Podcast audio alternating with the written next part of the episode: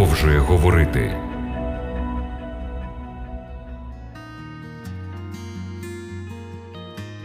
Дорогі радіослухачі, вітаю вас на хвилях радіо «Голос Надії». Я щиро радий нашій зустрічі в програмі «Біблія продовжує говорити».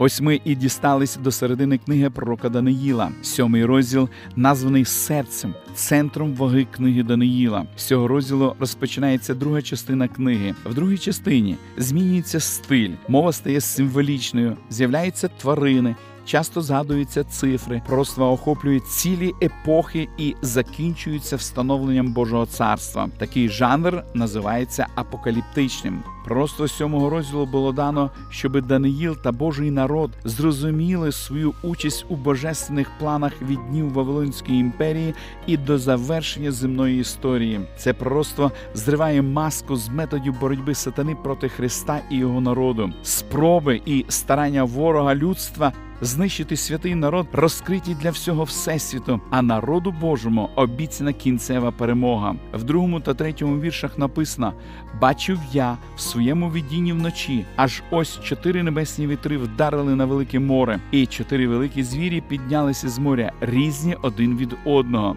Вітри в книзі пророка Даниїла, що вдарили на велике море і спонукали вийти з моря чотирьох звірів, представляють ті особливі політичні, соціальні і релігійні події, які сформували історію певного періоду часу. З третього по шостий вірші Даниїл описує чотирьох великих звірів, що піднялися з моря. Символічний сенс цих тварин ми дізнаємося завдяки словам порівняння, як подібний мов.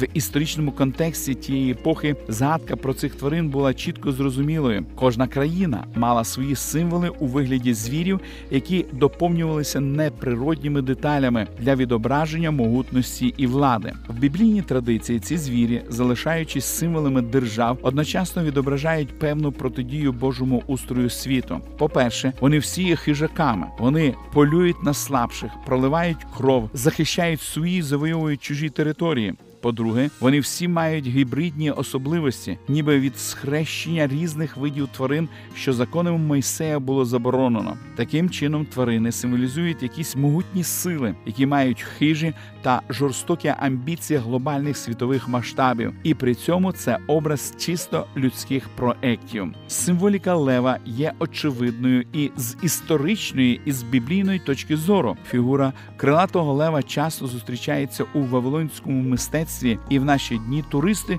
можуть милуватися такими зображеннями в музеях Багдада і на головних воротах Вавилону, посвячених богині Іштар, що були викопані і реконструйовані. Тобто це символ Вавилону. Лев, як цар звірів, відповідає першому царському металу боввана з другого розділу – золоту. Перетворення лева в подобу людини, очевидно, натякає на драматичні події навернення до бога Навуходоносора. Далі, так само характеристики тварин об'єднують історичні реалії та психологічну схожість із відповідним царством.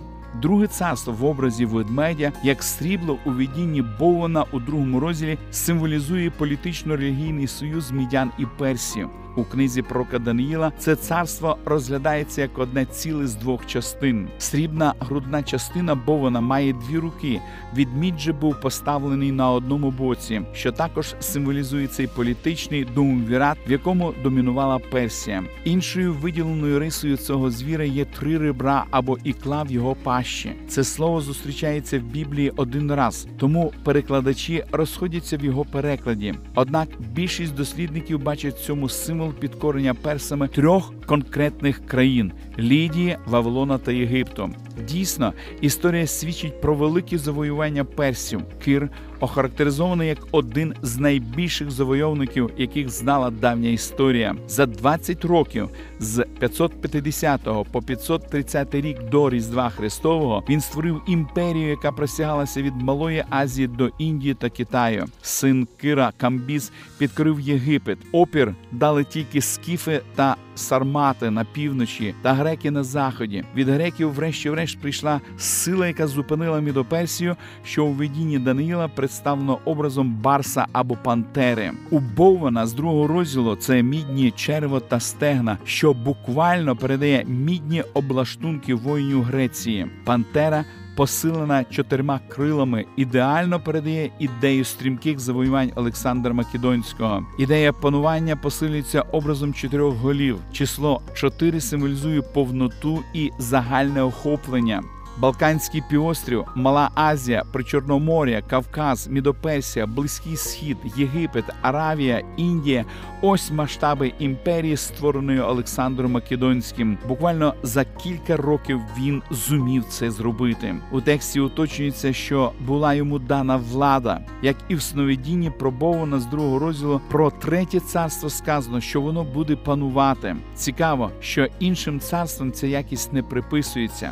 Хоча імперія Олександра проіснувала лише трохи більше трьох років, і після раптової смерті Олександра, поділена між його генералами, розпалася на чотири частини, однак грецька культура та ідеологія проникли всюди, перетворюючи мислення людей, і міцно закріпилась в культурі як східного, так і західного світу. Про четвертого звіра сказано наступне. «Потому я бачив у видіннях тієї ночі аж ось четвертий звір, страшний і грізний та надмірно міцний, і в нього великі залізні зуби. Він жер та торощив, а решту ногами своїми топтав. І він різнився від усіх звірів, що були перед ним, і мав десять рогів». Тотожність четвертого звіра в четвертому царству був очевидна використанням в обох випадках образу заліза. У другому розділі він товче, розбиває і стовчує, а у сьомому він жере, молотить, розторощує. Все це легко співвідноситься з залізним Римом, який здійснював найбільші завоювання, простягнувшись від Британії до Індії і від Германії до Єгипту. І нарешті, як і четверте царство Боввана, четвертий звір істотно відрізняється від трьох інших. У Боввана відмінність передавалася глиною, яка з'явилася на рівні ступнів та пальців. У четвертого звіра відмінність виражається людським обличчям малого рогу, який з'являється серед десяти рогів. Читаємо восьмий вірш сьомого розділу.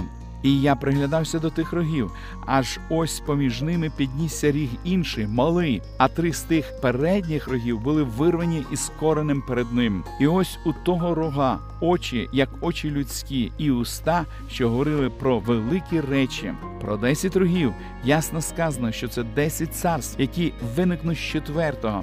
Як і у видінні про Боввана, за єдністю четвертого царства слідує період розділення. Однак ці десять царств не представляють головного інтересу. Акцент робиться на малому розі, що з'являється серед десяти інших. Пророк сприймає цей ріг як визначнішу владу і приділяє її опису найбільшу частину тексту. Малий ріг виростає серед десяти інших рогів страшного і жахливого звіра, що представляє Римську імперію. Він викорінює три з десяти царств, а сам розростається у масштабах імперії. Влада малого рогу є продовженням влади язичницького Риму, тому має спільність з Римською імперією. Однак у малого рога додається щось важливе. Він узурпує владу Господа, переслідує його народ, змінює Божий закон, виступає проти Бога і діє по своїй волі до часу і часів і половини часу, що становлять тисячу двісті шістдесят календарних років. Такі дії свідчать про те, що малий ріг володіє як політичною, так і релігійною владою.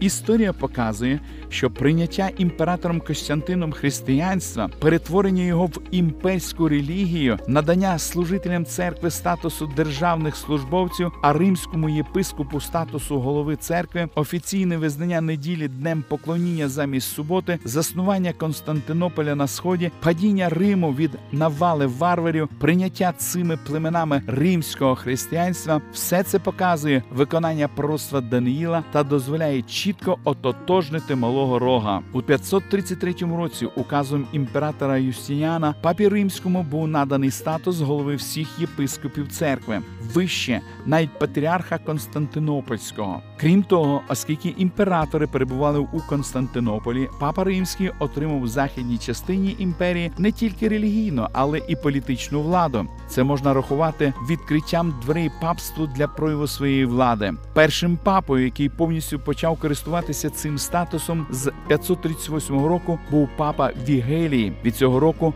можна рахувати початок понад панування Малого Рогу тривалістю тисяча двісті шістдесят років, альянси з владою, служіння імперським інтересам, політичні інтриги, накопичення багатства, монополія на відпущення гріхів, хрестові походи, інквізиція, переслідування тих, хто просто мав іншу думку, і особливо тих, хто хотів залишатися вірним біблійному вченню, все це призводить до того, що римське папство почали ототожнювати з Антихристом ще з десятого століття, апогей чого досягнув у часи Реформації. Смертельна рана папству була нанесена у тисяча сімсот дев'яносто восьмому році, коли генерал армії Наполеона арештував папу римського, якого ув'язнили в Бастілії, де він і помер. Землі папства були реквізовані та націоналізовані. Так був покладений край тисяча двісті шістдесятирічному правлінню папства. Відразу після цього у пророцтві іде сцена Небесного суду, що описана з дев'ятого по чотирнадцятий вірші, яка представляє головну подію сьомого розділу книги. Старий днями на престолі і син людський, оточений небесними хмарами і підведений до старого днями. Так пророкові був показаний великий і урочистий день, коли суддя всієї землі розгляне життя і характери людей, і кожен отримає відплату згідно з учинками своїми. Суд в Писанні несе в собі як осуд, так і виправдання. Для Малого Рога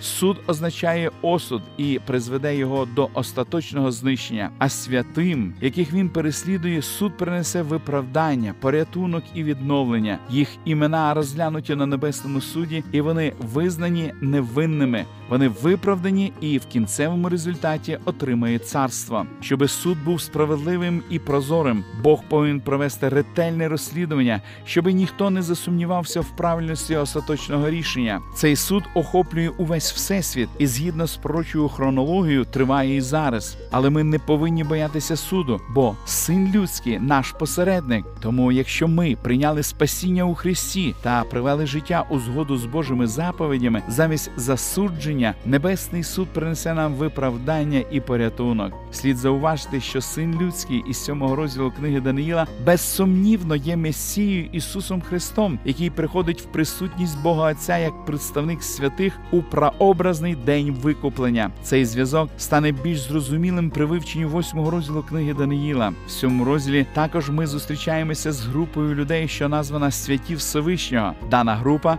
стає об'єктом переслідування Малого Рога. Цей вислів нагадує звернення Боже, яке записане в книзі «Вихід» у дев'ятнадцятому розділі. Бог закликає Ізраїль бути царством священників і народом святим. Таким чином, святих Всевишнього потрібно ототожнювати з вірними послідовниками Господа, які складають Божий народ останку і є його обраними і відокремленими від інших народів. Цих Божих дітей переслідує сила Малого Рогу, що протистоїть Богові, а вони зберігають завіт, віру і впевненість в Господі, від якого вони врешті-решт отримають вічне життя. Пророк Даниїл свідчить, що хоча насильство і гоніння на Божу істину та її прихильники у світі будуть посилюватися, Бог контролює ситуацію. Він великий суддя, який подбає про те, щоб істина в кінцевому результаті перемогла. Поки на землі відбуваються жахливі події, на небесах збирають небесний суд, який винесе вирок земній владі згідно з наявними явними записами. Зарозумілі світські влади будуть засуджені і знищені, а Сину людському зі святими його буде дане вічне панування, яке ніколи не буде знищено. Ми продовжимо дослідження Святого Писання в наших подальших передачах.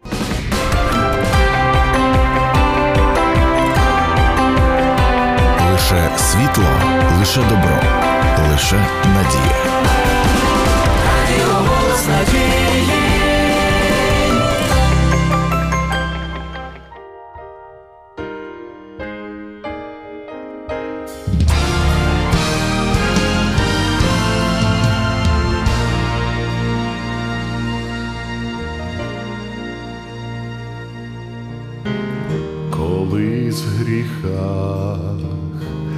Як блудний син у світі я блукав, ходив без Бога, я один Спасителя не знав, лише любові повнота, що мене спасла. через Спасителя Христа знов радість принесла. О, я спасений, лиш Христом.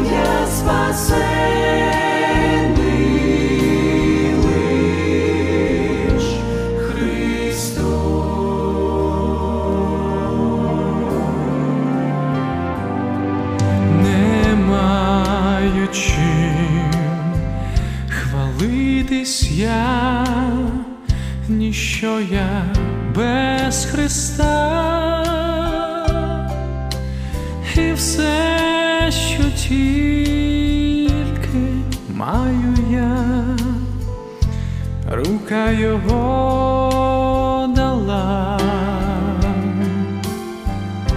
де був би я, якби не він, навіки б я пропав. О, я щасливий Божий син, мене Бог.